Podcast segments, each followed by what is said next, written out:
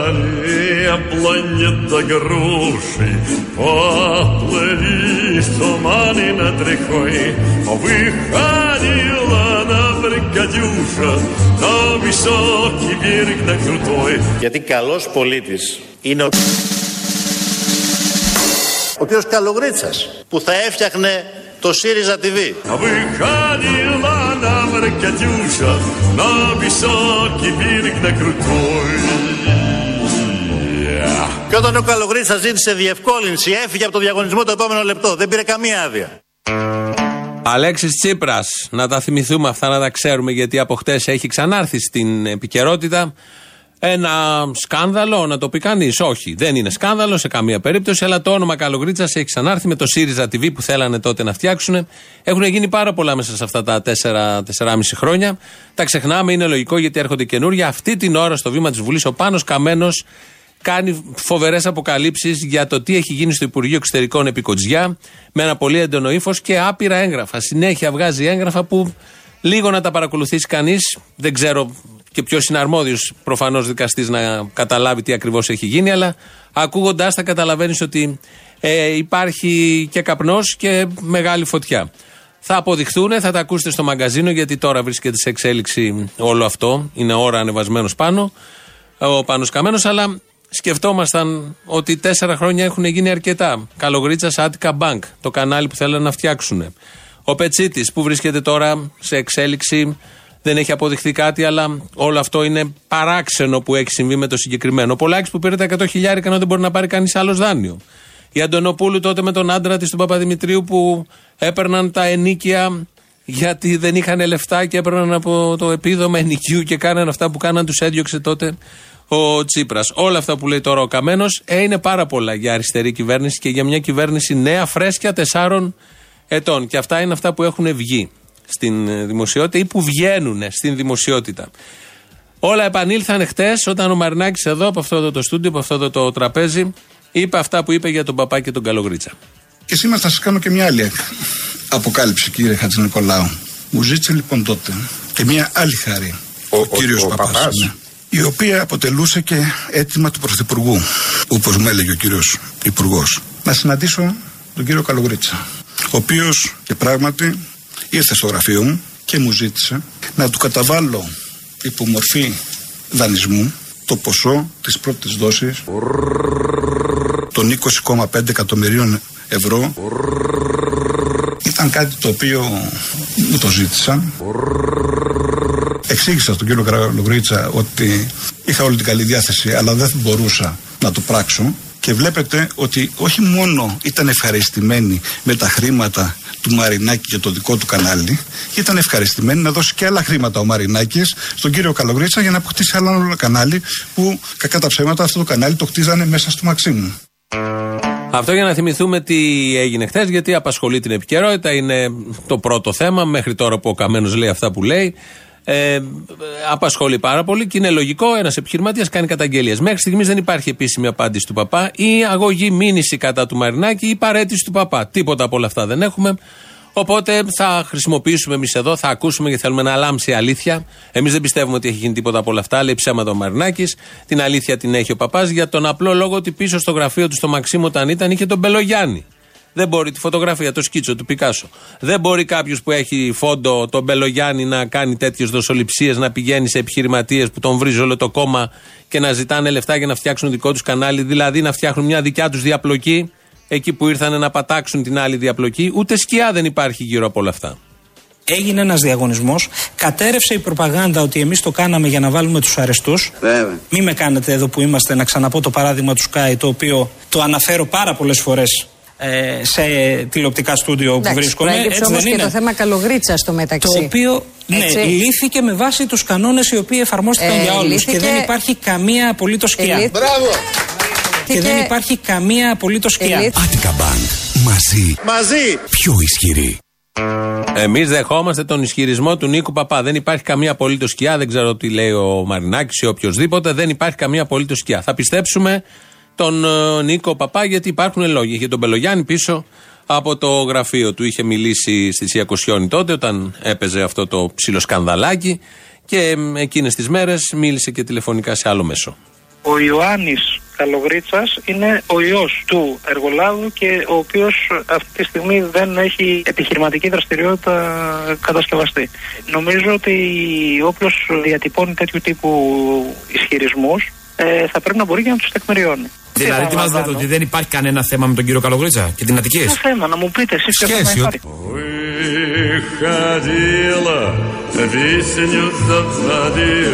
Δεν υπάρχει. Τη μάχη της κάθαρσης τη δίνουμε και θα τη δώσουμε αποτελεσματικά. Δεν υπάρχει. Τη δίνουμε και θα τη δώσουμε αποτελεσματικά.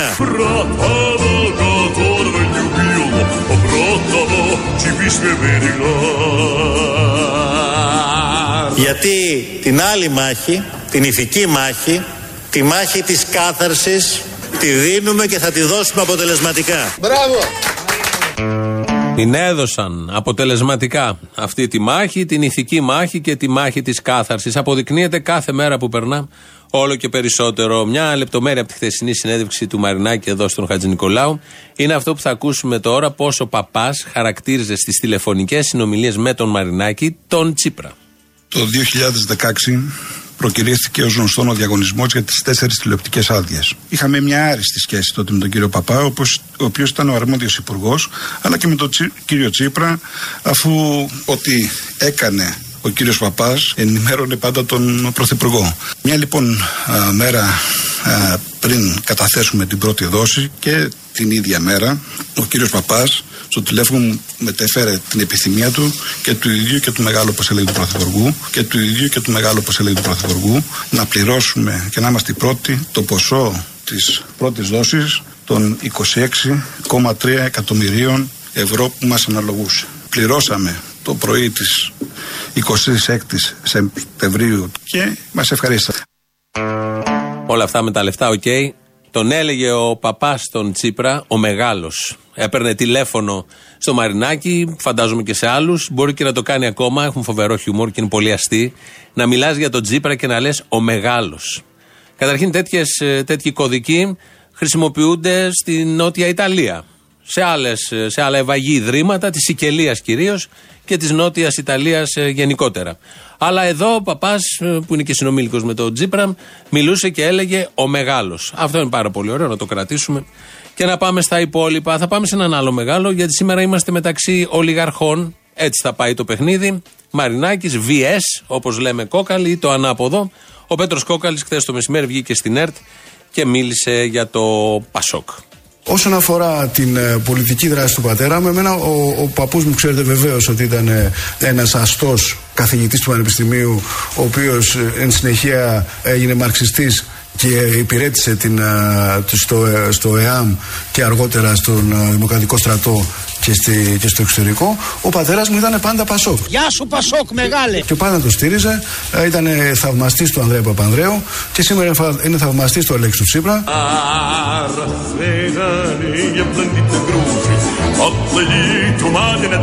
Πασόκ και πάσης Ελλάδος. Γεια σου Πασόκ μεγάλε!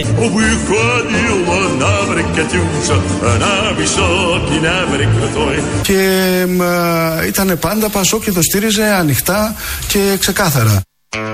Μιλάει ο Πέτρος Κόκκαλης για τον Σωκράτη Κόκκαλη. Πασόκ και ο Σωκράτης Κόκκαλης. Αλίμονο, αυτός είχε και έναν ακόμη λόγο από ότι οι υπόλοιποι να είναι φανατικά Πασόκ. Τώρα στηρίζει τον ΣΥΡΙΖΑ, όπως όλοι έχουν πάει με τον ΣΥΡΙΖΑ. Πολύ όμορφα είναι όλα αυτά. Μπορεί κάποιος να τα δει έτσι από ψηλά, αποστασιοποιημένα και να πει πάρα πολύ όμορφα. Ο Πέτρος Κόκκαλης έκανε και ένα παραλληλισμό για τον πατέρα του Σωκράτη Κόκκαλη.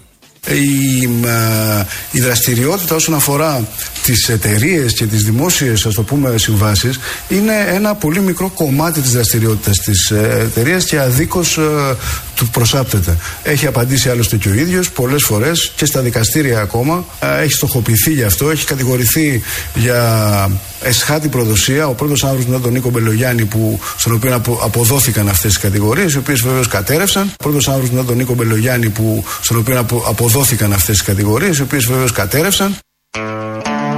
Τι ακούμε. Εδώ λέει ο Πέτρος Κόκκαλης ότι ο πατέρας του, Σωκράτης Κόκκαλης που γνωρίζουμε όλοι, είναι ο πρώτος μετά τον Μπελογιάννη που του είχαν αποδοθεί ίδιες κατηγορίες. Ευτυχώς δεν εκτελέστηκε ο Σωκράτης Κόκκαλης, τα είχαμε άλλα. Ο Μπελογιάννης εκτελέστηκε. Ε, γίνεται ένας συγκερασμός από τον υποψήφιο ευρωβουλευτή του ΣΥΡΙΖΑ, της αριστεράς δηλαδή. Επιτυχημένος ο συγκερασμός αυτός και ο συνδυασμός και όλος αυτός ο συνειρμός. Φεύγουμε από αυτά, τι να φύγουμε δηλαδή, πώς μπορούμε να φύγουμε. Πάμε στις ορέξεις που έχει ο Άδωνης. Άρα λοιπόν, άρα λοιπόν, για να το κλείσω. Τι θέλει να κάνει η κυβέρνηση Νέας Δημοκρατίας? Θέλουμε να τα φάμε όλα τώρα.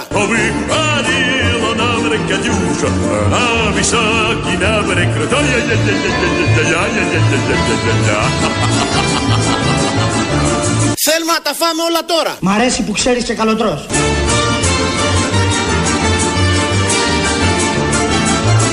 Μέσα, μέσα στο, μέσα στο Μαντρί. Θέλουμε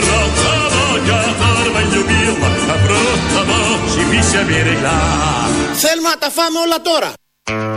Είναι λίγο βιαστική, θα γίνει, γιατί ο ελληνικός λαός πάντα βοηθάει αυτούς που θέλουν να τα φάνε όλα τώρα, ε, τους τοποθετεί στην ώρα τους και γίνεται αυτό που περιγράφει τόσο ωραία ο Άδωνης Γεωργιάδης. Χτες είχε πάει στη Βουλή ένα θέμα πολύ ευαίσθητο, θέμα ηθικής και πολιτικής βέβαια, αλλά και ηθικής ανθρώπινης, ε, να αρθούν οι ασυλίες των Καμένου και Πολάκη για υποθέσεις που αντιμετωπίζουν. Μπορείτε να φανταστείτε τι αντιμετωπίζει ο καθένας, και ο Πολάκης και ο Καμένος. Ζήτησαν όμως και οι δύο να μην αρθούν οι ασυλίες. Κρύφτηκαν πίσω από το άρθρο ογδόντα έξι, το περίφημο που θα το καταργούσαν και το κατηγορούσαν και κατηγορούσαν και όλους τους άλλους στο παρελθόν που έκαναν χρήση του ιδίου άρθρου.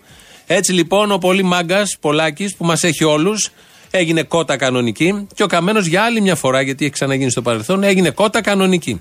Όπως πρέπει να είναι όλοι αυτοί που κάνουν πάρα πολύ θόρυβο με την πάρτη τους και με το είναι τους και με το μεγαλειώδες εγώ τους. Θα ακούσουμε τα ηχητικά τα αντίστοιχα μαζί με μια παλιότερη δήλωση του Πάνου Καμένου που κατηγορούσε τους άλλους που έκαναν αυτό που αυ... έκανε αυτός εχθές.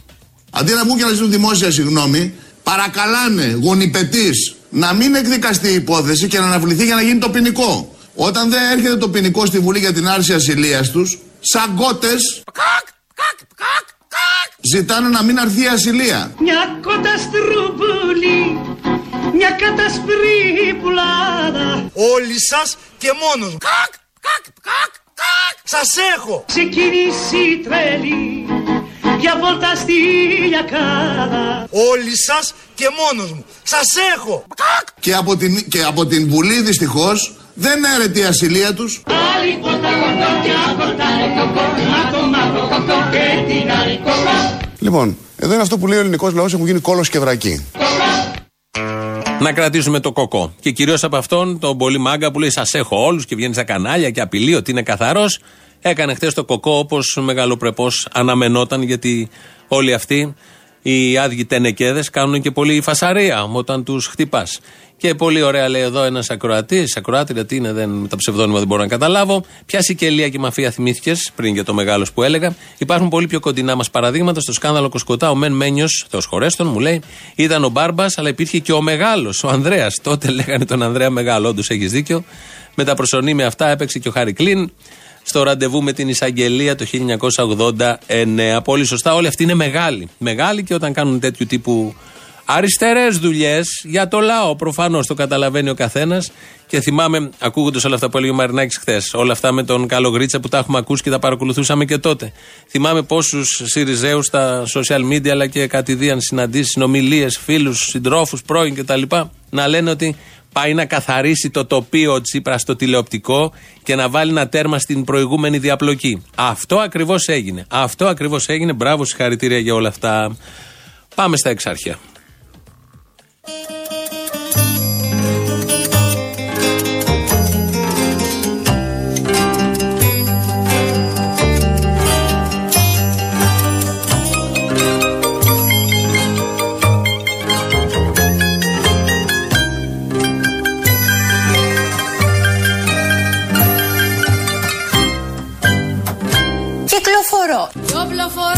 Χωρίς να οπλοφορώ. Χωρίς να οπλοφορώ. Γιατί ποτέ να σ' αποκτήσω δεν μπορώ. Δεν είχα φταίξει πουθενά. Με διέγραψε γιατί για έκφραση άποψης. Πιάσε με εδώ στα σκοτεινά. Να πλέκω την κάλτσα του στρατιώτη. Να προχωρώ. Κυκλοφορώ, εγώ προσωπικά κυκλοφορώ. Κι αν υποφέρω, κι αν ανοίγω, σαφτερώ. Όμως χωρίς να οπλοφορώ. Για εκείνο που έχει πια χαθεί, πάνω το τραύμα πιο βαθύ, αποχωρώ. Η Παπακώστα, η οποία κυκλοφορεί χωρίς να πλοφορεί, πάλι καλά, στα Εξάρχεια, πίνει καφέδες παντού, σύμφωνα με τις πρόσφατες δηλώσεις της, ως ένα ευχάριστο μουσικό διάλειμμα. Να γυρίσουμε λίγο στη φτώχεια, στο Μάρξ, γιατί αυτά μας απασχολούν, όπως έχετε δει σε αυτή την προεκλογική περίοδο, έχετε ακούσει. Ο Πέτρος Κόκκαλης, σύντροφος, μας λέει για τη φτώχεια. Ένας από τους δεκαεπτά στόχους είναι η εξάλληψη της φτώχειας, άλλωστε. Βεβαίως και είναι. Ε, να διατυπώσουμε όμως το, το ερώτημα. Ε, το ερώτημα που μπαίνει είναι ότι ένας άνθρωπος με την οικονομική επιφάνεια τη δικιά σας, mm-hmm. πώς μπορεί να υπηρετήσει ένα τέτοιο σκοπό? Νομίζω ότι αυτό το ερώτημα μπαίνει επιπόλαια από την ημέρα που ο Μάρξ έγραψε το κεφάλαιο. Λοιπόν, α, νομίζω λοιπόν ότι αυτό είναι ένα επιπόλαιο ερώτημα. Ποτέ στη ζωή μου δεν αισθάνθηκα ότι μπορώ να είμαι απόμακρος από τις αξίες αριστεράς με τις οποίες μεγάλωσα. Επιπόλαια μπαίνει. Τώρα είναι ένα θέμα αυτό. Το βάζουν επιπόλαια όλοι οι άλλοι τυχαία από τη μέρα που ο Μάρξ έγραψε το κεφάλαιο, ή ο ίδιος ο Μάρξ γράφοντας το κεφάλαιο θέτει με επιπόλαιο τρόπο αυτό το θέμα, ότι ένας αστός πώς μπορεί να βοηθήσει να είναι με τη φτώχεια, όχι να είναι, είναι σίγουρα, να βοηθήσει να μην είναι οι υπόλοιποι φτωχοί. Είναι θέματα όλα αυτά, φαντάζομαι σε επόμενη συνέντευξη, αφού έχει μπλέξει Μπελογιάννης, Κόκκαλης, Πασόκ, πατέρας Κόκκαλης, Ε, Μάρξ, όλα αυτά μαζί, ένας ωραίος αχταρμάς. Είναι ωραία να τεθούν κάποια στιγμή και να συζητηθούν για να διαφωτιστούν, να ξέρουμε τι θα ψηφίσουμε. Μην ψηφίσουμε τους απέναντι, τον Μαρινάκη, να ψηφίσουμε τον αριστερό, μαρξιστή, Κόκκαλη, που στηρίζουν και το Πασόκ ακόμα, το νέο Πασόκ βέβαια. Αυτά όλα είναι ελληνική σύγχρονη ιστορία και πραγματικότητα. Προεκλογική περίοδος ευρωεκλογών δύο χιλιάδες δεκαεννέα, που να έρθουν και οι εθνικές εκλογές, τι πρόκειται και τι έχει να γίνει. Εδώ είναι Ελληνοφρένια πάντως, επίσης δύο χιλιάδες δεκαεννέα, δύο έντεκα διακόσια οκτώ διακόσια, τηλέφωνο επικοινωνίας, στούντιο παπάκυριαλεφm.gr, η ηλεκτρονική διεύθυνση, ελληνοφρένια τελεία net.gr το επίσημο site, μας ακούτε τώρα και ηχογραφημένος όποτε θέλετε, στο YouTube το official, Ελληνοφρένια και αυτό, από κάτω έχει chat, διαλόγους, απορίες, συζητήσεις, κάντε και μια εγγραφή. Κατέρνα Βουτσά ρυθμίζει τον ήχο και αφού μας έφερε ο Πέτρος Κόκκαλης στα της φτώχειας και στο Μάρξ λίγο, να ακούσουμε τον μεγάλο.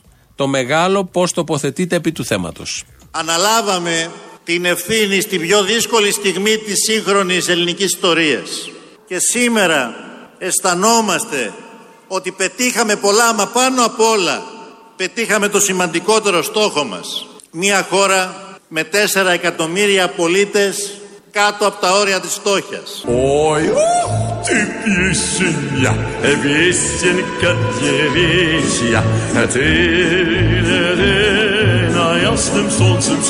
Μια χώρα με τέσσερα εκατομμύρια πολίτες κάτω από τα όρια της φτώχειας.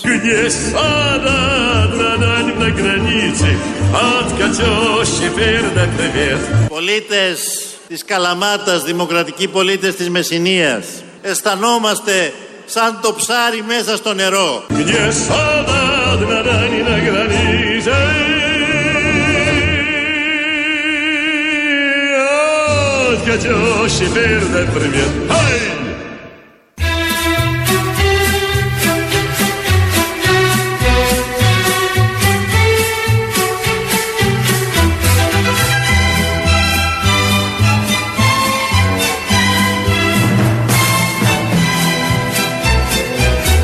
Τι γίνεται ρε παιδιά, πού είναι η Ένωση Κεντρών? Ο ΕΟ, πού είναι? Ο ΕΟ. Τι χάσαμε την Ένωση Κεντρών, χάσαμε τη ζωή μας άμα χάσουμε την Ένωση Κεντρών. Για ψάξτε να τη βρείτε, μια φανουρόπιτα τουλάχιστον, τουλάχιστον για να μην χάσουμε ό,τι πολύτιμο, από τα πιο πολύτιμα που υπάρχουν σε αυτόν τον τόπο. Μια μικρή ανακοίνωση πολιτιστικής εκδήλωσης που θα λάβει η χώρα στην Ηλιούπολη. Ο Πολιτιστικός Σύλλογος Αγίου Κωνσταντίνου Ηλιούπολης, Άγγελος Σικελιανός, σήμερα το βράδυ έχει μουσική εκδήλωση με τίτλο «Το καράβι στο λιμάνι θα φανεί». Ε, Παρασκευή δεκαεννέα Απριλίου, ώρα οκτώ, στο Θέατρο Δημαρχείου Ηλιούπολης, εκεί που προχθές είχε μπει ο Ρουβίκονας. Η είσοδος είναι ελεύθερη και όπως λένε εδώ στο πολύ όμορφο πρόγραμμα που έχουν φτιάξει, φέτος ο Σύλλογος αποφάσισε να τραγουδήσει τα λιμάνια. Τα λιμάνια, έννοια συνυφασμένη με την ανθρώπινη ιστορία, τα προσεγγίζουν με το συναίσθημα, ανακαλούν τη χαρά, τον πόνο, την αισιοδοξία, την απεσιοδοξία, το μόχθο, την αδικία, την προσμονή, ελπίδα, νοσταλγία. Μου έχουν εδώ και όλα τα τραγούδια. δεκαεπτά τραγούδια διαμάντια από ό,τι βλέπω, πάρα πολύ ωραία. Οπότε όλοι οι Ιλιουπολίτες, όποιος θέλει, σήμερα οκτώ η ώρα το βράδυ στο θέατρο του Δημαρχείου της Ηλιούπολης, ο Φωκλή Βενιζέλου, είσοδος ελεύθερη, ο Πολιτιστικός Σύλλογος, πολύ δραστήριος. Κάνουν ωραία πράγματα στις γειτονιές, ωραίοι πυρήνες πολιτισμού και αξιοπρέπειας. Με τίτλο Άγγελος Σικελιανός, χρόνια σύλλογος. Το καράβι στο λιμάνι θα φανεί. Τώρα θα ακούσουμε. Ε, υποψήφιος ευρωβουλευτής είναι ο κ. Πελεγρίνης, πρώην πρίτανης του Πανεπιστημίου Αθηνών και θεατράνθρωπος μεγάλος, σε ένα πάνελ εκεί δίπλα με την Άννα Μισελαση Μαγκοπούλου. Μια πάρα πολύ ωραία τηλεοπτική στιγμή. Κυκλοφορεί, είναι ενδεικτικό, είναι μέτρο ότι κυκλοφορεί περισσότερος κόσμος. Όχι, εννοώ ότι τα αυτοκίνητα τα οποία είτε είχαν παραδώσει τις πινακίδες του, είτε ο κόσμος δίσταζε, είχε τα λεφτά τα οποία κρατούσε σε ώρα ανάγκης, σήμερα έχει την αίσθηση ότι τα πράγματα έχουν σταθεροποιηθεί. Αυτό είναι με στοιχεία που λέτε. Α, ή αυτό είναι με στοιχεία το πόσο ορίστε. Κίνηση έχει Μεσογείων, κύριε Πελεγρίνη. Επειδή, επειδή, επειδή εγώ βλέπω ότι η βενζίνα έχει πάει στο ένα. Επειδή βλέπω ότι η βενζίνα έχει πάει στο ένα. Σταματήστε, με μιλάτε. Πώς μιλάτε έτσι. Τι είναι αυτό τώρα. Για όνομα του Θεού. Σταματήστε, με μιλάτε. Σε ποιον μιλάτε έτσι. Να μην μιλάτε έτσι, παρακαλώ πάρα πολύ. Κάνουμε διάλογο, αν δεν αντέχετε τον πολιτισμένο διάλογο και το δάχτυλο μακριά από μένα, παρακαλώ, κύριε Πελεγρίνη. Τι ωραίες στιγμές. Αυτά είναι. Αυτός είναι πολιτικός διάλογος, αυτή είναι συζήτηση, αυτό είναι θέαμα. Γιατί πάνω απ' όλα είναι το θέαμα. Τρεις που θα πάρετε τώρα στο δύο έντεκα διακόσια οκτώ διακόσια θα πάτε να δείτε σήμερα στο Σταυρό του Νότου Plus, εδώ στην Αθήνα, την τελευταία παράσταση του Ζαραλίκου. Έχει ξεκινήσει αρκετό καιρό πριν, είχαμε κάνει αναφορά. Σήμερα είναι η τελευταία παράσταση Χριστόφορος Ζαραλίκος στο Σταυρό του Νότου. Πολύ ωραίος, από τους καλύτερους, μάλλον ο καλύτερος σε αυτό το είδος, με πολιτικά. Οπότε, ε, σήμερα το βράδυ, δέκα και μισή να είσαστε εκεί. Όσο εμείς ακούμε το λαό, εσείς παίρνετε τηλέφωνο. Ναι, καλησπέρα. Παναγία των Παρισίων εκεί.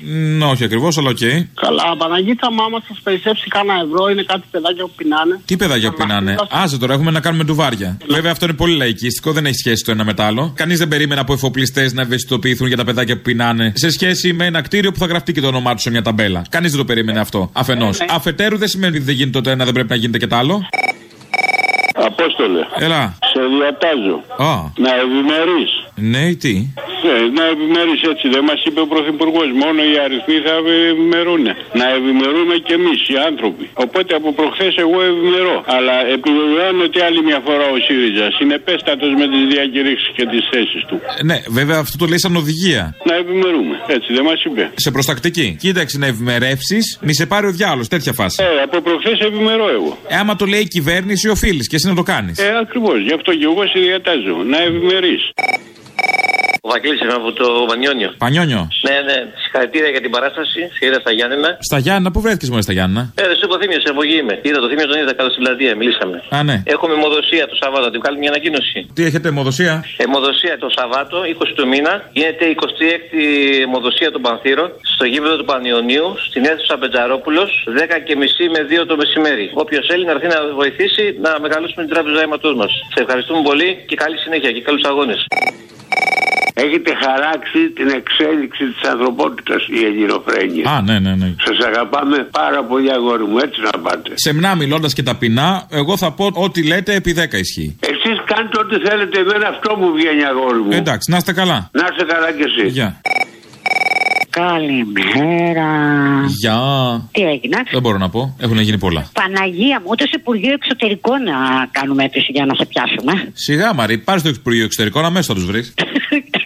Εσένα όχι, αυτούς ναι. Τι είναι αυτά τα σούργελα που, ε, που έχει μέσα του ΣΥΡΙΖΑ το ψηφοδέλτιο. Ό,τι άχρηστο είχε το ΠΑΣΟΚ να πετάξει, το πήρε αυτός. Εντάξει, τι περίμενες τώρα εσύ. Τι θα έχει ο ΣΥΡΙΖΑ μέσα. Καλά, το δεύτερο ΠΑΣΟΚ είναι τώρα. Απλώς έτσι έχει αλλάξει το όνομά του. Φυσικό και επόμενο, εντάξει. Δεν θα έχει κάτι άδικο σε αυτό. Του Μητσοτάκη. Α, τώρα μας στέκει ο Μητσοτάκης, μάλιστα. Γιατί δεν μας στέκει ο Μητσοτάκης, γενικά όλοι αυτοί μας στέκει.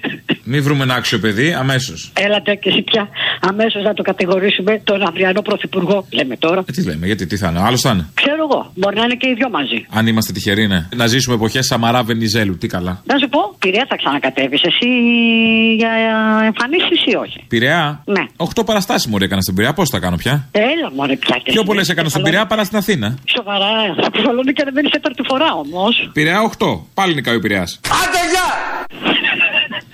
Έλα γεια. Μην παίρνετε άλλο τηλέφωνο για τον Ζαραλίκο. Οι τρεις που θα πάτε σήμερα το βράδυ είναι η κυρία Σφακιανάκη Ολυμπία, ο κύριος Πούλος Βασίλης και ο κύριος Μελικόκης Τηλιανός. Σταυρός του Νότου Πλάς, τελευταία παράσταση του Χριστόφορου ε, σήμερα στην Αθήνα. δέκα και μισή ξεκινάει, να είστε λίγο νωρίτερα εκεί, θα πείτε Ελληνοφρένεια και θα μπείτε μέσα. Καλά να περάσετε.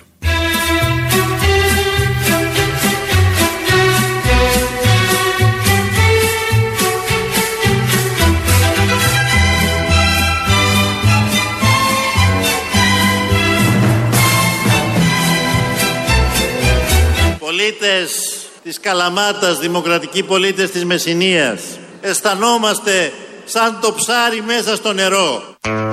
Ωραίο, έτσι πρέπει και είναι και το σωστό. Και όλοι γνωρίζουμε, απευθυνόταν σε κοινό, τη μνήμη που έχουν τα ψάρια γενικότερα, τα χρυσόψαρα κυρίως. Έχουμε ανάγκη να ακούσουμε σε αυτό το σημείο ένα δείγμα συνέπειας και πολιτικού ήθους. Η κυρία Κουντουρά Ε, τώρα στηρίζει την κυβέρνηση αφού έφερε τη Συμφωνία των Σκοπίων. Πριν ενάμιση χρόνο δεν θα στήριζε την κυβέρνηση αν έφερνε τη Συμφωνία των Σκοπίων. Την κυβέρνηση τη στηρίζω. Ε, όχι τώρα, ούτε τους προηγούμενους μήνες. Αυτό ήταν εδώ και χρόνια. Δεν υπήρχε Μάλιστα. περίπτωση. Ξέρετε κάτι, ε, είναι πάρα πολύ σημαντικό από να μένουμε σταθεροί στις απόψεις. Εάν και εφόσον έρθει αυτή η συμφωνία στη Βουλή, οι ανεξάρτητοι Έλληνες δεν θα τη στηρίξουμε. Την κυβέρνηση τη στηρίζω. Δεν θα τη στηρίξουμε. Την κυβέρνηση τη στηρίζω. Είναι ωραίο που κάποια στιγμή λέει να είμαστε συνεπείς. Το λέει και η ίδια. Πρέπει να είμαστε συνεπείς. Και με αυτό το αισιόδοξο πάμε στο δεύτερο μέρος του λαού. Ο Πεσόρης. Ναι. Η Μπάμπο. Έλα Μαριμπάμπο. Λοιπόν, θέλω να σου πω πολλά φιλιά σε σένα και στον Θήμιο. Θα σας αγαπώ πάρα πολύ και επίσης θέλω να μου πεις αν είναι ο Μαραβέγιας που τραγουδάει σε αυτά τα τραγούδια όλα. Ποια τραγούδια, εδώ τα δικά μας? Ναι. Μπα, όχι, δεν. Εδώ Μαραβέγια δεν θα ακούσεις εύκολα. Oh. Σ' άρεσε. Ε, είχα κι εγώ μια ελπίδα μην. Δεν πειράζει, όχι, θα ακούσεις άλλους. Ρε φίλε, έχω μια απορία. Αυτός ο μαλάκας ο πρωθυπουργός, ο Τσίπρας, ναι. Ποιο λόγο έχει ξεφτυλίσει όλη την αριστερά? Και όπου πάω στην κοινωνία, εγώ είμαι οδηγός και κάνω παραδόση. Όπου και αν πάω, μου λένε, ξέρω εγώ, για τους αριστερούς. Τους... Γιατί έχει ξεφτυλίσει την αριστερά, μπορείς να μου δώσεις μια απάντηση? Ποιος ο Τσίπρας? Αυτό που είχαμε, ναι. Γιατί είχε συγκεκριμένο σκοπό, στόχευση, τι εννοείς? Παραγγελιά ήταν πολύ συγκεκριμένη. Και τώρα βάζει το κουστούμι του Πασόκ. Ε, το και... κουστούμι του Πασόκ. Δεν έγινε ο Τσίπρας Πασόκ, το Πασόκ έγινε ΣΥΡΙΖΑ. Ε? Σωστό και αυτό. Είμαι εντός γραμμής. Όπως άκουγα εκεί από το γαλάτσι που έλεγε μετά η αιχμή του δόρατος, λέει ο Τζουμάκας. Ποιος Τζουμάκας ρε, αιχμή του δόρατος? Πάντως το αιχμή του δόρατος το είπε σωστά, ε. Ναι. Θα μπορούσε να πει αιχμή του κέρατος, ξέρω, κάτι τέτοιο. Ναι, εντάξει, είναι καλά αυτά που του γράφουν γιατί ε, να ξέρουμε και γείτονας με αυτό το μήτρο εκεί πέρα δεν ξέρει να μιλάει. Αυτή είστε. Α, ναι, μ' αρέσει ναι. που θέλει να μιλήσει κατά άλλα και τη γλώσσα της αλήθειας. Ε, ναι. Δεν κοιτάει που δεν ξέρει ελληνικά καλά-καλά, θέλει να μιλήσει και ξένη γλώσσα. Τι να πω, εγώ λυπάμαι που έχει ξεφτυλίσει την αριστερά, δυστυχώς. Ως αριστερός το λες. Ως αριστερός και. Δεν πειράζει, τουλάχιστον καταλάβαμε ποια είναι αυτή η αριστερά η συγκεκριμένη που ευαγγελίζει το Τσίπρας. Δεν έχει καμία σχέση με αυτό που εννοούμε εμείς αριστερά. Σαφώς και εύχομαι σε αυτές τις εκλογές ο καθένας να πράξει το καθήκον του. Mm. Αυτό μόνο, τίποτα άλλο. Ναι. Ναι. Τα δάμε στις πάει στο διάολο, ε, ή θα μου πεις ότι έχω καμένο μυαλό. Εξαρτάται, τι θα πεις. Ε, θα σου πω τι θα πω, γιατί εγώ το ψάχνω πολύ το πράγμα. Ο Καλαμούκης, αν δεν σχολιάζει έτσι την αριστερή κυβέρνηση, θα έπαιρνε χορηγία από τον ελληνικό χρυσό, νομίζεις? Α, πήρε χορηγία από τον ελληνικό χρυσός. Καλά, είχα καταλάβει, είδα εγώ κάτι περίεργα σπίτι, κάτι χώματα και κάτι σίτες. Γι' αυτό σου λέω, ρε παιδί μου, αν δεν τα έλεγε αυτά για την αριστερή μας κυβέρνηση, αυτά ο Καλαμούκης, τα σχόλια συνέχεια, νομίζω ότι θα του δίνει χορηγία ο ελληνικός χρυσός. Να κάνω μια ερώτηση. Πού πήρε χορηγία στον ελληνικός χρυσός που λέτε? Νίκος Χρυσός, διαφήμιση, στην εκπομπή σας πρώτος. Στην Ελληνοφρένεια έχει χορηγία, εκεί ρε παιδί, όχι εσύ. Α, εδώ, εδώ, σταθεί. Μήπως είναι διαφήμιση του σταθμού και όχι της εκπομπής, γιατί η εκπομπή δεν έχει χορηγούς? Μου ζήτησε να μην σε πάρει ο διάλογος. Πώς να μην σε πάρει ο διάλογος με αυτά? Όχι, να μην με πάρει, ρε. Πώς, πώς να μην έχεις μυαλό, χυλό και, και, και κουκούτσι και σκατά? Πες μου, πώς γίνεται, πες μου. Ε, πώς γίνεται, αυτά... Πώς να μην σε πάρει ο διάλογος με αυτά? Δεν γίνεται, δηλαδή θέλω, δεν δύναμε, ρε παιδί μου, δεν δύναμε, να μην σε στείλω. Είμαι προβοκάτορας, είμαι προβοκάτορα. Δηλαδή... Όχι, δεν είσαι προβοκάτορας, σαν νόηχης μέσα, άχυρο. Τι, τι, τι είμαι δηλαδή. Τι τρώει άχυρο και σανό? Ανεξάρτητα από αυτό, δεν, δεν τρώω σανό, μάλλον εγώ σανό δεν έχω φάει γιατί αν δεν τρώγα σανό τώρα θα ήμουν στα ραδίκια. Καταφέρνω και πιζώ. Ζωή το λες αυτό? Α, εσύ θεωρείς ότι ζεις, ότι αυτό είναι ζωή? Άστο, παράτατο. Έχεις πεθάνει και δεν το ξέρεις. Έλα, γεια. Με τούτα και με τα άλλα φτάσαμε στο τέλος για σήμερα, γιατί όπως κάθε Παρασκευή έχουμε τις παραγγελίες, αφιερώσεις, με αυτές πάμε στο μαγκαζίνο να μάθουμε τα νεότερα. Καλό Σαββατοκύριακο. Γεια σας. Γεια σας, κύριε Βυσδέκη μου. Ε, μια αφιέρωση μπορώ να ζητήσω, μια παραγγελιά. Ελεύθερα. Λέει ο Θήμιος τώρα για τους φοροαπαλλαγές εφοπλιστές. Και λέει ο Κωνσταντάρας ταινία τι τριάντα τέσσερα πενήντα με τη φιλενάδα τραγουδίστρια. Τα αδέλφια μας να τραγουδίσει και στο Λονδίνο στα αδέλφια μας εφοπλιστές που τρώνε το πικρό ψωμί της ξενιτιάς. Ευχαριστώ. Γεια σας. Λοιπόν, οι εφοπλιστές θα πρέπει να ξέρουν ότι και σε άλλες χώρες υπάρχει καπιταλισμός, αλλά δεν έχουν πενήντα οκτώ διαφορετικές φοροαπαλλαγές. Και ότι θα πρέπει να συνεισφέρουν σε αυτή την κρίσιμη στιγμή για τη χώρα. Και οι εφοπλιστές τι είναι? Αδέρφια μας. Αδέρφια μας που τρώνε το πικρό ψωμί της ξενιτιάς. Να μην τους γλυκάνουμε τον πόνο με ένα τραγούδι, να μην τους τονώσουμε το εθνικό φρόνημα. Αλλιώς πώς θα υψώσουν και στη Ρώμη ακόμα καλά νόλευκη σημαία ελληνική? Ποια Ρώμη? Δεν τους ξέρεις καλά αυτούς. Παντού είναι ικανοί να υψώσουν την ελληνική σημαία. Εκτός από τα καράβια τους. Δεν μας φοβίζουν αυτές οι απειλές πια, διότι είμαστε μια χώρα που βρίσκεται σε κρίσιμη κατάσταση. Πρέπει να το καταλάβουμε αυτό. Τα χείλη μου ξέρα και διψασμένα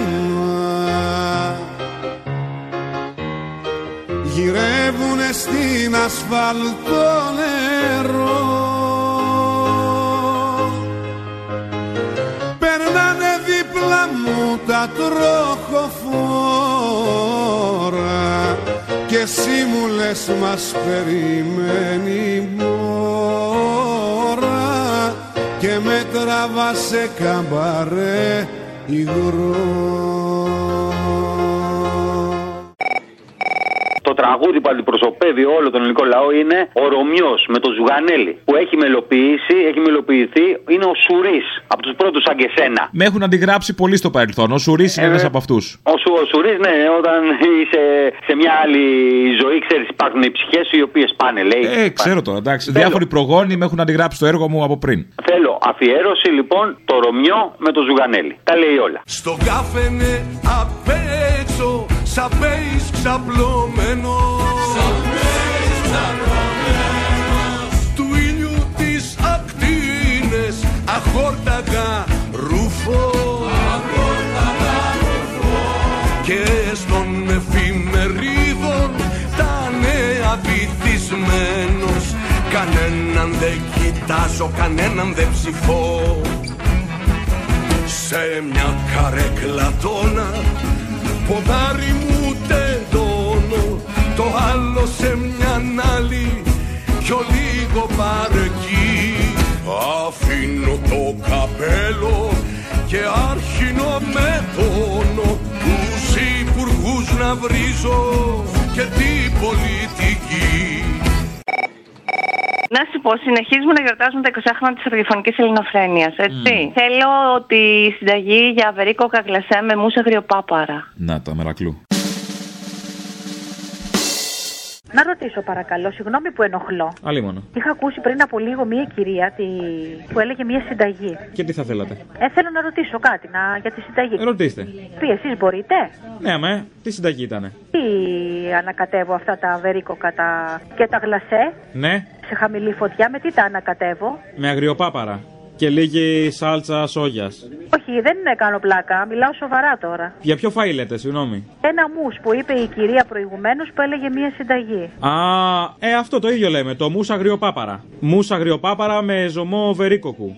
Α, τι να σας λέω, νοστιμιά σκέτη. Και πού θα τα βρούμε αυτά? Τα αγριοπάπαρα, στην αγορά. Έχει και το αλφαβήτα νομίζω. Τι είναι, σε σκόνη είναι αυτό δηλαδή? Τα αγριοπάπαρα. Όχι, δεν είναι σκόνη, όχι, δεν είναι σκόνη. Σε τεμάχιο κανονικά. Πάνε ζευγάρι. Μάλιστα, και η αναλογία πόση θα είναι δηλαδή? εκατόν εβδομήντα γραμμάρια βερίκοκα και τα γλασέ πόσο να είναι? Ποια γλασέ, είπα εγώ για γλασέ. Έι μέσα. Ναι. Αρχή η κυρία εκατόν εβδομήντα γραμμάρια βερίκοκα. Και διακόσια γραμμάρια αγριοπάπαρα. Όχι, γλασέ, γλασέ εκατόν εβδομήντα. Α, ε, αυτά εννοεί. Απλά εγώ τα. Ναι, μπλα. Α, α, τώρα κατάλαβα, μπερδευτήκατε. Αυτά εννοεί τα αγριοπάπαρα, γλασέ. Άλλοι τα λένε γλασέ. Α, και τα ανακατεύουμε δηλαδή αυτά μέσα στην κατσαρολίτσα σε χαμηλή φωτιά. Σε χαμηλή φωτιά, βερίκοκο, αγριοπάπαρο, βερίκοκο. Ε, δεν Μην... βάζω κάποιο άλλο υγρό, δηλαδή βγάζει υγρό το ίδιο το, το γλασέ και το βερίκοκο, έτσι. Αυτό θέλω να πω. Υγρό βγάζει το ίδιο.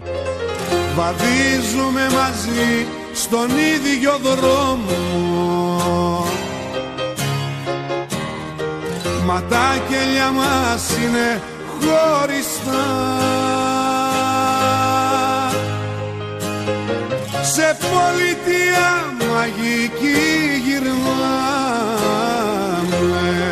Δεν θέλω πια να μάθω τι ζητάμε. Φτάνει να μου χαρίσεις δυο φιλιά.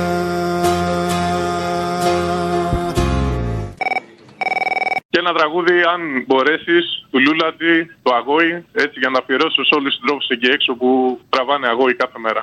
Θυμάσαι, φίλε μου, τα χρόνια τα πάγια που κουβαλούσαμε μονάχα λίγα τσάκνα και μας φορτώσανε τώρα τα αφεντικά τις αμαρτίες δυο χένιων κι εμείς δεν βγάλα μάχνα.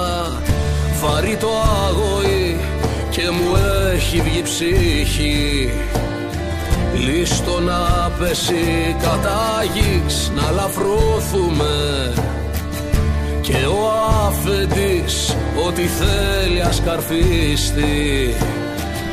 Ας ρίξουμε μια στο κενό, ας γκρεμοτσακιστούμε. Έλα μωρή Λουλού. Έλα καλέ. Ο Αλβανός είμαι. Τι θες τώρα? Να μου βάλεις καμιά παραγγελία, ξέρω εγώ. Τι παραγγελία θες? Να τα πούμε, ό,τι θέλεις βάλε εσύ, ό,τι γουστάρεις. Πες κάτι συγκεκριμένο, αλλιώς θα φας πιστόλι, το λέω, λέγε. Βάλε αυτό με το βιβλίο ρε μ***α που δεν το πιάνε ύπνος. Τι είναι αυτός τύπος? Τον άυπνο, οκ. Okay. Ναι. Ε, παίρνω από την Κόρινθο. Ναι. Ε, είχα πάρει την προηγούμενη εβδομάδα. Ναι. Και ήθελα ένα βιβλίο για τον ύπνο. Για τον ύπνο? Ναι. Το θέλετε ακόμα? Ναι, βέβαια, γιατί έχω πρόβλημα. Δεν κοιμάστε? Ναι. Συγγνώμη, εσείς από την προηγούμενη εβδομάδα που είχατε πάρει δεν έχετε κοιμηθεί μέχρι σήμερα? Όχι, εδώ έχω να κοιμηθώ εδώ και ένα μήνα. Και δεν κλείνει το μάτι? Όχι. Μα τι ναρκωτικά παίρνετε? Να σου πω, εσείς ο Στράτος. Ο Στράτος, ναι. Ο Τζορτζόγλου. Ο Παπαστράτος. Α, ο Παπαστράτος. Που κάνω τα τσιγάρα. Ναι, που ε, την προηγούμενη εβδομάδα που με μαζί μιλάγαμε. Είστε ο κύριος με τον ύπνο? Ναι. Καλά, και δεν κοιμάστε τώρα τόσο καιρό, γιατί? Θα σου πω κάτι. Πότε θα να πάρω να μην είσαι εσύ εκεί πέρα? Γιατί να μην είμαι εγώ, τι πρόβλημα έχετε? Γιατί εσύ μου λες μαλακίες συνέχεια. Εγώ ε, όχι, δα. Λες να κάνω μια ερώτηση. Σας έστειλα ένα βιβλίο για τις ημικρανίες. Το παραλάβατε, πονάει το κεφάλι σας? Ρε, εσύ. Ναι. Ρε, μπας και είσαι κουνησί πολυθρόνα, ρε. Πολυθρόνα δεν με λες. Θα πάει εκεί πέρα και να του κάνουν τον κόλλο φιλιστρίνι, ρε, πρόσεχε. Ναι, καλά, και άμα σε πάρει ο ύπνος εκείνη την ώρα? Από δεν μπορώ να κοιμηθώ, ρε. Ε, δεν ξέρεις πώς μπορεί να σου έρθει. Ρε, δώσε μου ένα σοβαρό άνθρωπο, ρε, να μιλήσω. Θέλετε να κάνουμε ένα τεστ? Μήπως σας πάρει, να πω εγώ ένα τραγουδάκι. Κοιμήσου μωρό μου, γέλα γλυκά. Να, ούτε με τον ανούρισμα. Να η μανούλα που σ' αγαπά. Έπιασε. Ναι, ναι, για πέσει λίγο ακόμη. Γιατί με τον ανούρισμα, μήπως. Για δοκίμασε, βάλε και τον αντίχειρα στο στόμα. Πιπίλα τον λίγο. Μπορεί να σου έρθει νύστα έτσι. Ναι, για πέσει, για πέσει. Τι να πω, βάλ τον αντίχειρα. Βάλ τον αντίχειρα και εγώ θα κάνω κούπεπε. Είσαι μαλάκας. Παλιό. Με παίζεις στη ρούλετα και με χάνεις. Σε ένα παράμυθι. Εφιαλτικό φωνή εντόμου, τώρα είναι η φωνή μου, φυτό αναρριχόμενο η ζωή μου, με κόβεις και με ρίχνεις στο κενό.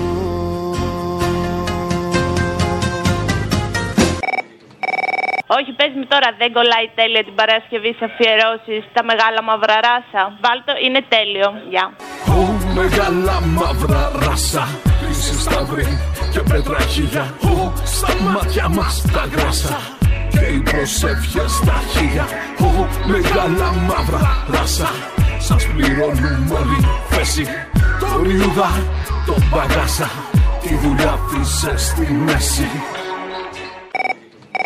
Ναι. Τεκνό. Μανάρι. Την Παρασκευή θα διαλέξεις για μένα ένα κομμάτι του Μητροπάνου, στη μνήμη του και στη μνήμη του αδελφού μου που τον λάτρευε. Ποιο κομμάτι θες? Βάλε τη Ρόζα. Πόση αναγκή γίνεται ιστορία, πόση ιστορία γίνεται σιωπή. Τι με κοιτάζεις Ρόζα μου διασμένο, συγχώρα με που δεν καταλαβαίνω τι λένε τα κομπιούτερς και οι αριθμοί. αγάπη μου από καρβουνό και φτιάχνει. Πώς έχει αλλάξει έτσι ο καιρός. Περνάνε πάνω μας τα τροχοφόρα κι εγώ μες στην ομίχλη και την μόρα κοιμάμαι στο πλευρό σου νηστικός. Πώς η ανάγκη γίνεται ιστορία, πώς η ιστορία γίνεται σιωπή.